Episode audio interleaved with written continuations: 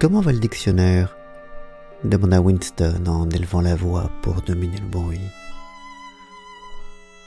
Lentement, répondit Sim. J'en suis aux adjectifs. C'est fascinant. Le visage de Sim s'était immédiatement éclairé au seul mot du dictionnaire.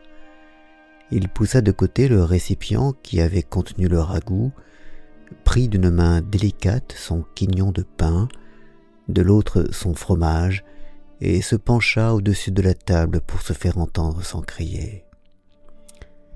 La onzième édition est l'édition définitive, dit-il.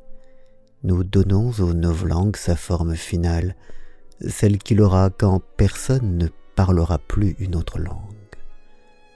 Quand nous aurons terminé, les gens comme vous devront le réapprendre entièrement. Vous croyez, n'est-ce pas, que notre travail principal est d'inventer des mots nouveaux? Pas du tout.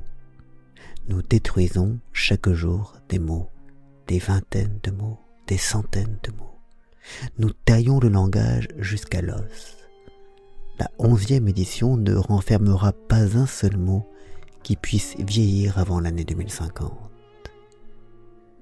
Il mordit dans son pain avec appétit, avala deux bouchées, puis continua à parler avec une sorte de pédantisme passionné.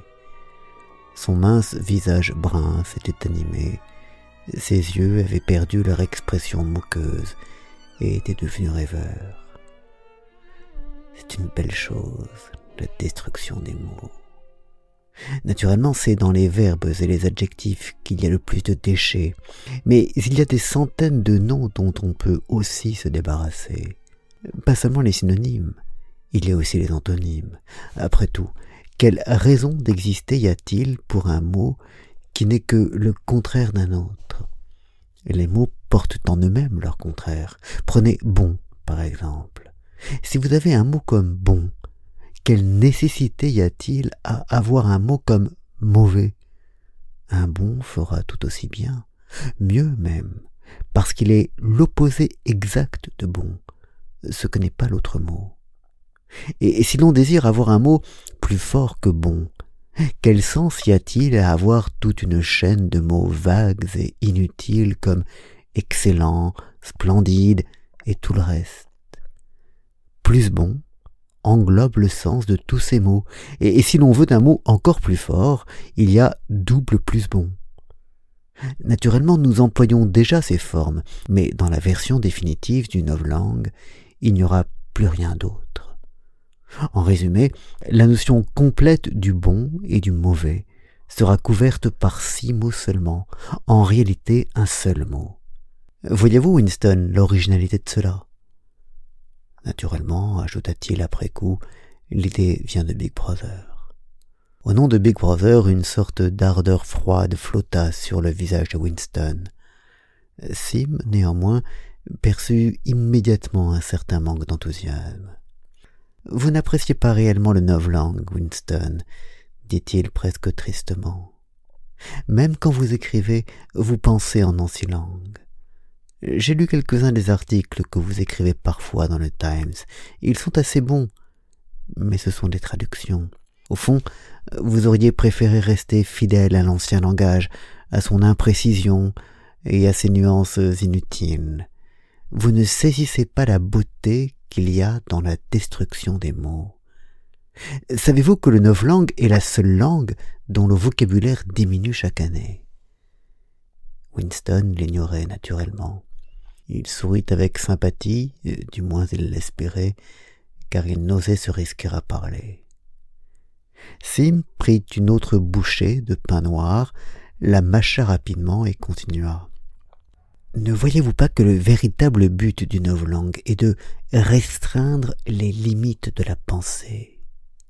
À la fin, nous rendrons littéralement impossible le crime par la pensée, car il n'y aura plus de mots pour l'exprimer tous les concepts nécessaires seront exprimés chacun exactement par un seul mot, dont le sens sera délimité. Toutes les significations subsidiaires seront supprimées et oubliées.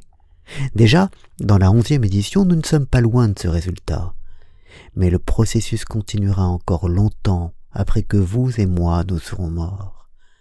chaque année, de moins en moins de mots, et le champ de la conscience de plus en plus restreint.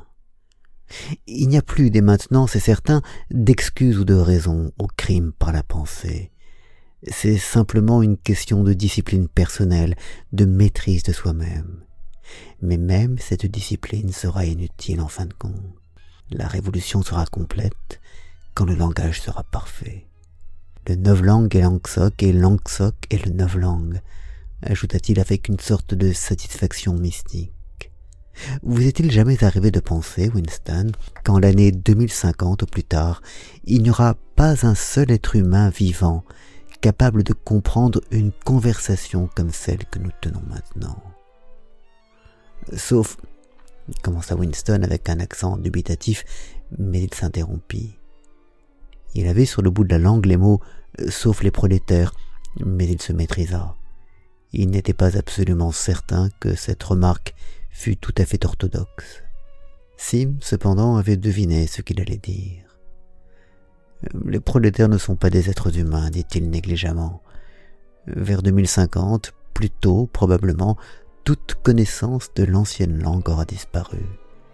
Toute la littérature du passé aura été détruite. Chaucer, Shakespeare, Milton, Byron n'existeront plus qu'en version novlangue. Ils ne seront pas changés simplement en quelque chose de différent, ils seront changés en quelque chose qui sera le contraire de ce qu'ils étaient jusque-là. Même la littérature du parti changera, même les slogans changeront. Comment pourrait-il y avoir une devise comme la liberté, c'est l'esclavage, alors que le concept même de la liberté aura été aboli?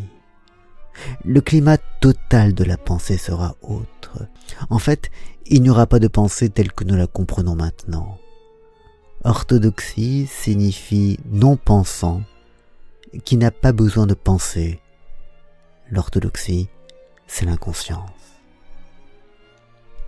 Un de ces jours, pensa soudain Winston avec une conviction certaine, Sim sera vaporisé. Il est trop intelligent.